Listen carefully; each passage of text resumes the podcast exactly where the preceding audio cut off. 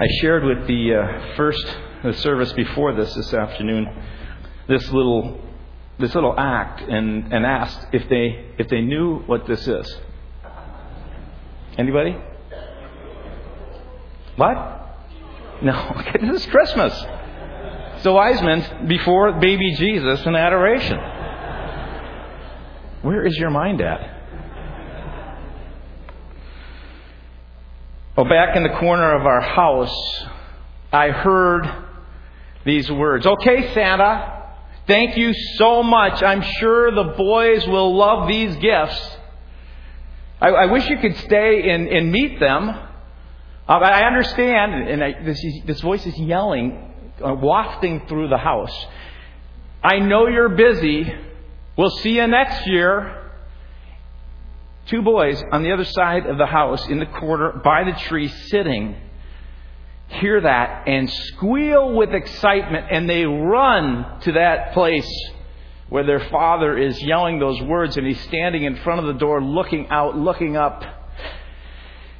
And my brother, who's two years older than I, run over there. We were 54 and 52. Um,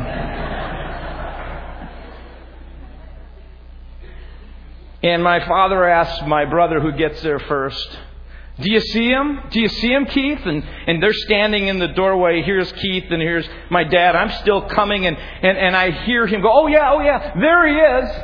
He's pointing up with excitement and, and I come running into him and I'm trying to wedge my way between the two of them and I finally do. And, and I, I, I say, Where, where's Santa? And I'm looking up. You did this to us, Dad, you know? He's right over there. Up there, Kevin, do you see in the, in, in the sleigh? And all I remember was a bunch of twinkling stars. And rather hesitantly and unconvincingly, I said, Yeah, I, I see them. It's interesting. I remember that very clearly. It kind of marked me in a sense. It stayed with me. I remember the feeling, you know, I had missed it and I had hoped and wanted to see Santa. And I remember that evening, it was a cold evening. The stars were beautiful too that night. It was gorgeous. And the snow was blanketing the ground. It was quiet and calm and markedly still. And my heart was troubled and frustrated and disappointed because I wanted to see Santa, but didn't. That's some people's hope is, you know, your hope is, is out there and you're looking for that kind of Santa and he's somewhat elusive. Your desires are longing for that which will meet your heart and fill it. C.S. Lewis says most people, if they really had learned to look into their own hearts, would know that they do want what they would know what they do want and what they want acutely. Something that cannot be had in this world. There are all sorts of things in this world that offer to give it to you, but they never quite keep their promise.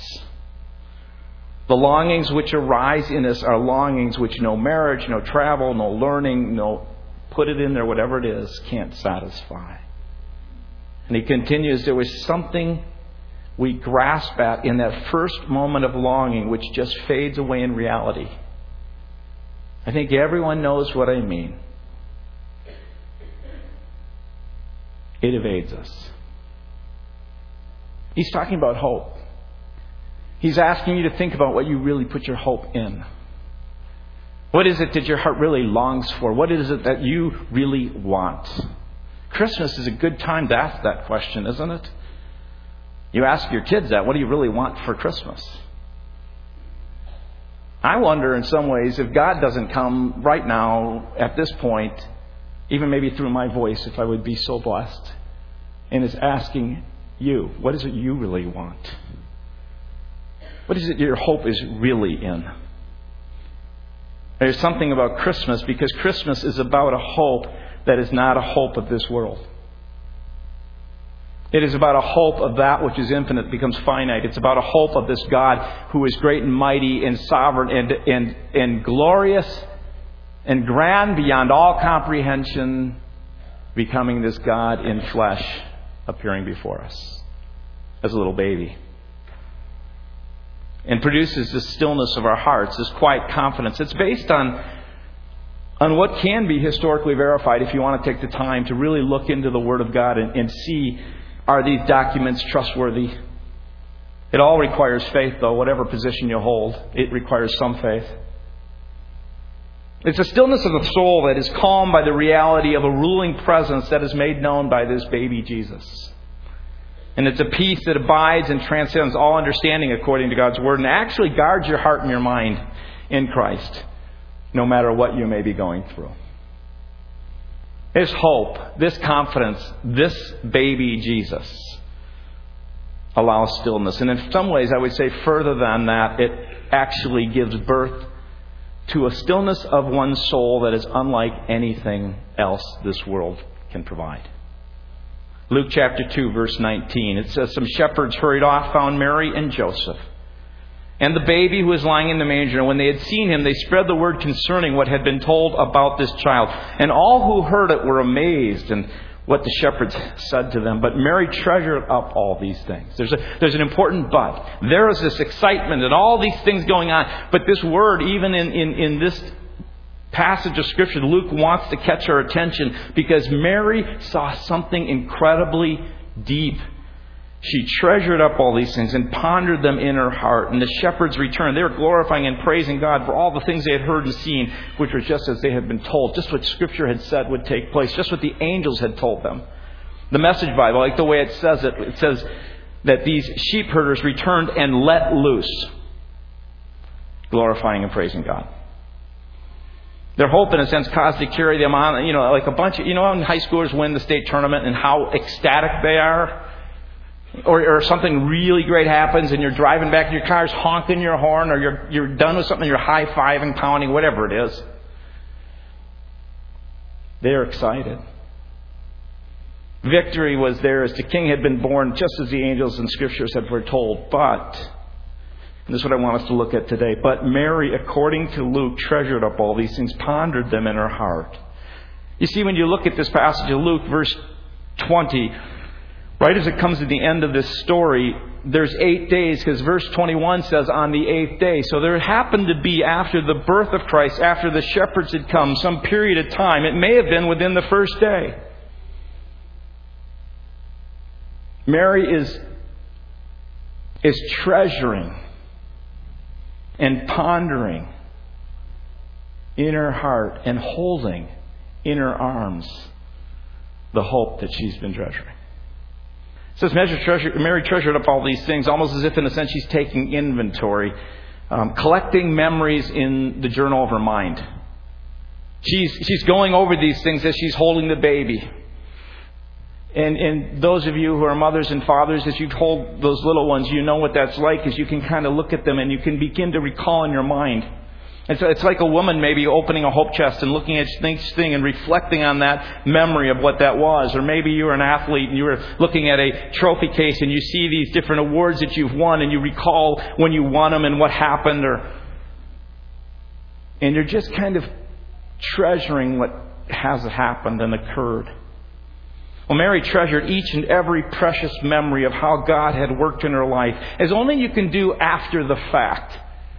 You know, some of you, as you know, when you're going through those situations in life, as you're, you're walking and you're, you're, you're walking out what's going on in your life, it's hard sometimes just to stop and to ponder and to treasure. But after the event and after things have occurred, well, that's what's happened here. It's just a day or two, maybe three, maybe four days after. And as she's been treasuring and she's pondering, as she holds the hope of the world, the hope of her life in her arms, she begins to just treasure and go over these things that have occurred in her life.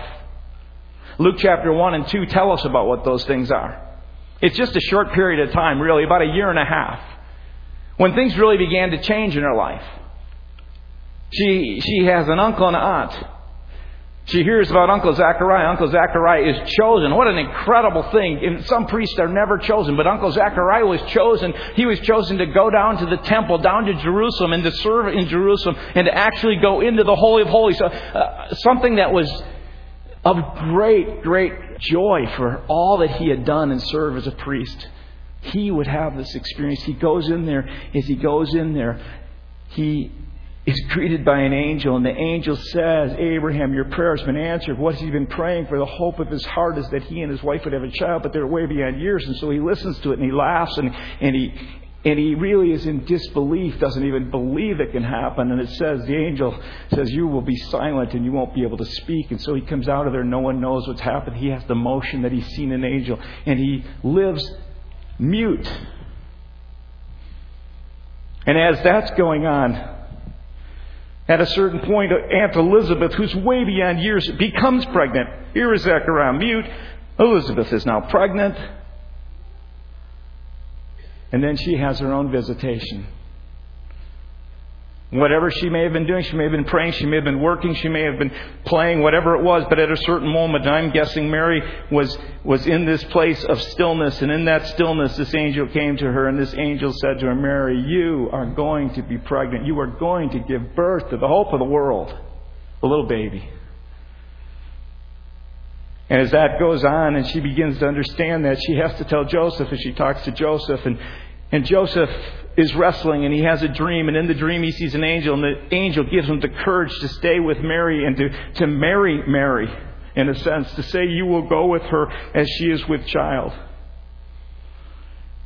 And she's thinking of all these things. She's treasuring these things. She's pondering them over in her heart and her mind because she has been the kind of person who has put her hope in God, and this God is beginning to show up in ways that are just astounding her. And so Mary decides at a certain point she's going to go visit her Aunt Elizabeth, who is now probably six or so months pregnant. And she goes to visit Aunt Elizabeth, who's pregnant.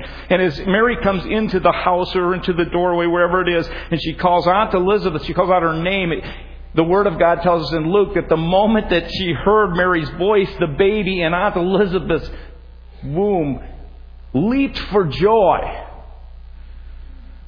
by the Holy Spirit. And she's thinking about these things. And then Aunt Elizabeth a few months later has a birth and she has this son and they're all standing around because fathers usually name the children and he was mute and he wasn't able to really say what the name was and, and, and so they were wondering what the name it and all of a sudden out of the blue his mouth is, is made open so the words can be spoken and he says, John! Which is what the angel told him to name the baby who later becomes known as the baptizer. And Mary's thinking through and pondering and treasuring these things, and she thinks about the Roman census. Here she is far along in her pregnancy, and these things have all been happening. She's beginning to treasure these things and ponder these things because treasuring means she's trying to understand. She's beginning to understand how God is at work in her life, and she begins to realize that even though how hard it would be to go from Nazareth all the way down to Bethlehem, she knew, because she knew God's Word so well that King David was born in Bethlehem, and if the king was really the king that the angel said was in her, that she also would have to be in Bethlehem, isn't it like God that God brings her to Bethlehem? And then she's just now a few days away, and all these things are happening, and then something else happens. A bunch of shepherds come out of the blue, these shepherds come at the point or right after the birth, and they come to her and they're telling her this remarkable story about an angel came and an angel made this announcement. And after the angel made this announcement, the skies lit up with an angelic choir that sang, Glory to God in the highest and on earth peace. May they know stillness. May they know quiet in their heart. May they know. May they know this God who is born in a baby represents his deep, deep love for you and his desire to save you no matter what condition you're in. He is here for you. And Mary's heart was filled with hope, and her arms were filled with a baby whose actual name means the Lord saves. A very common name in that day, Jesus. But a very uncommon baby in her arms one who is divine and yet man. You know, it's interesting when you think about this. Mary didn't just begin to treasure and ponder at that moment. The life of Mary, this young teenage girl, and I just say this to some of you who are young, it is not uh, I don't wait. You don't have to go through all kinds of rebellion and do kinds of stuff. You can actually have a soft heart to God today. You can be a Mary. You see, what's so cool about Mary is that Mary not only treasured and pondered, but long before that, Mary magnified the Lord. We know that because the, the song that she wrote after she saw Elizabeth, and Elizabeth said, Blessed are you among all women because you believe this would be accomplished in you, which is a huge statement of faith when God speaks to your heart. Believe it. What he says in his word, believe it. For if he says it, he'll accomplish it.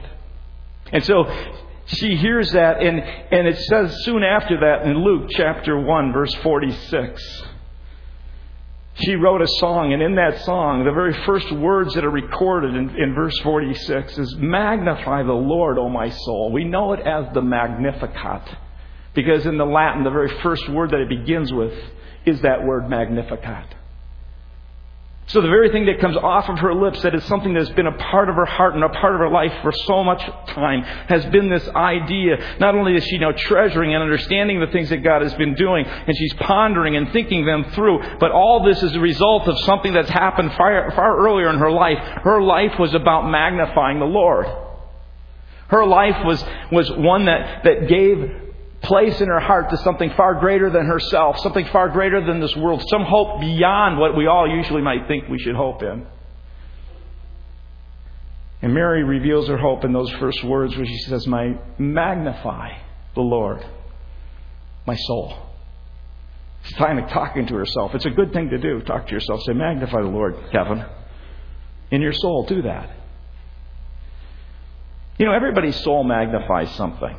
That's just part of the human condition. It's the way you're wired and designed. You're designed to magnify something. And to magnify something means to give it extraordinary large place in your life. That's what it means. You know, you've had magnifying glasses. You know, you, they, you, you look at that thing and it gets really big. The idea of magnifying, we are made in a sense as image bearers. We magnify something. We will magnify something tonight at Christmas. Your mind wanders to what you magnify when you're thinking, eh, when, you're, when there's nothing else to think about. Your mind just goes there. Guess what? Your desires get shaped around what you magnify. Your identity is tied up in that. Your love and your joys and your sorrows are wrapped around whether you're getting more or less of that which you're magnifying.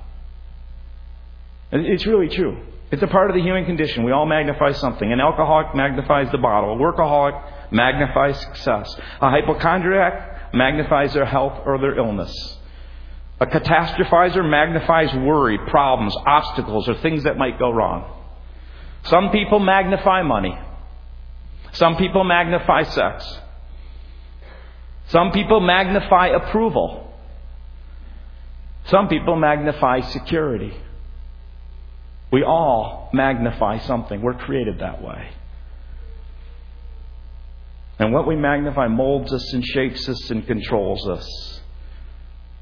But Mary, she treasured and pondered up these things because in her soul she had made a decision at a point that she would magnify the Lord. She knew him to be mighty.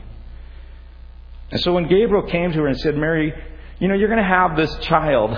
I, I, Mary's response is wonderful because she's shaped and she's she's formed and she wraps herself around what she magnifies. And so she says to the angel, because of the fact that her heart is magnifying the Lord, well, whatever he says, so be it. In fact, the words are very interesting. He says, she says, Behold the Lord's servant. Let it be according to your word. There is a sense that you will always serve what you magnify. You will be mastered by what that is in your life that you magnify. And what you magnify will result in, in restlessness and anxiety. It'll, re- it will result in all kinds of, of, of things that will, in a sense, cause your soul and the motions of your soul to be chaotic and painful, or you can have the choice, and we're all human, so we all magnify things that, that aren't the best necessarily to magnify at times, or you can magnify this Christmas the greatest gift that is given to you That is God in flesh. You can open your heart and say, God, the greatest gift that I could receive is this gift that you've come to me. It's not in some relationship I can have with another person. It's not in some kind of career success that I'm going to have. It's not in my financial security. It's not in, in, in something I might control. It's not in something that someone else might be able to give me, but it is in this statement of Mary that allows for her to know stillness, allows for her to have quiet allows for her to bow her, her heart in peace. Behold your servant. My soul magnifies you. So, what are you magnifying? You're designed to do it, so you're doing something. Mary magnified the Lord. Her mind wandered to him when she had nothing else to think about. Her desires got shaped around him. Her identity is tied up with His. Her joys and sorrows are wrapped around whether He is becoming more or less a part of her life. Mary magnified the Lord, and as she magnified the Lord, the one who's all powerful, all loving, all gracious, all kind, all merciful. When she, when she knew she had done wrong, when she knew she felt um, far, she knew that this God loved her and gave her peace. This God was in control. This God had care of her life. She knew that she could say, I'm your servant. And the greatest gift you can give to God is to magnify Him and open your heart and say, I just want to be your servant. May it be to me in my life as you say. Because here's the truth you will be mastered by what you magnify. Mary goes, My hope is in you. And he holds this baby and says, My hope is, is in you, Lord. I magnify you. And my soul now finds rest in your mighty, loving power and control over my life and this world. What are you magnifying this Christmas? What are your desires shaped around? What is your identity tied up with? What are your joys and sorrows wrapped around? I invite you this Christmas, as we sing this song, Silent Night, to renew again in your heart this gift of yourself to God that says, God, I will magnify you this year. This gift that I have is the only thing I have, and that's my heart and my will to you. I just ask that you would come in and abide with me and still my soul. I'm going to ask as ushers come if you would just bow your head as I pray. Father, we um, would ask that you would make large in our hearts faith, that we would trust you. We are ones who bear your image, and our image can actually bring great magnification to you through the way we think about you, serve you, love you the way we talk to people, the way we treat people.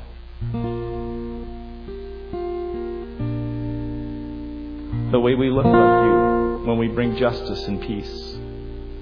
The way we actually take time for someone.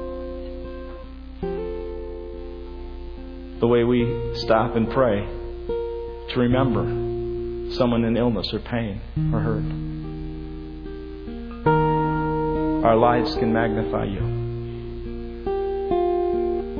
And when we do that, we are mastered by your great controlling love and power. And so tonight I pray peace and stillness and quiet and calm. Not something I can give, not something some words can actually offer. It is really the presence, the reality that you are here right now. Present for all who will in faith treasure you and ponder in their hearts about you. We thank you in Christ's name.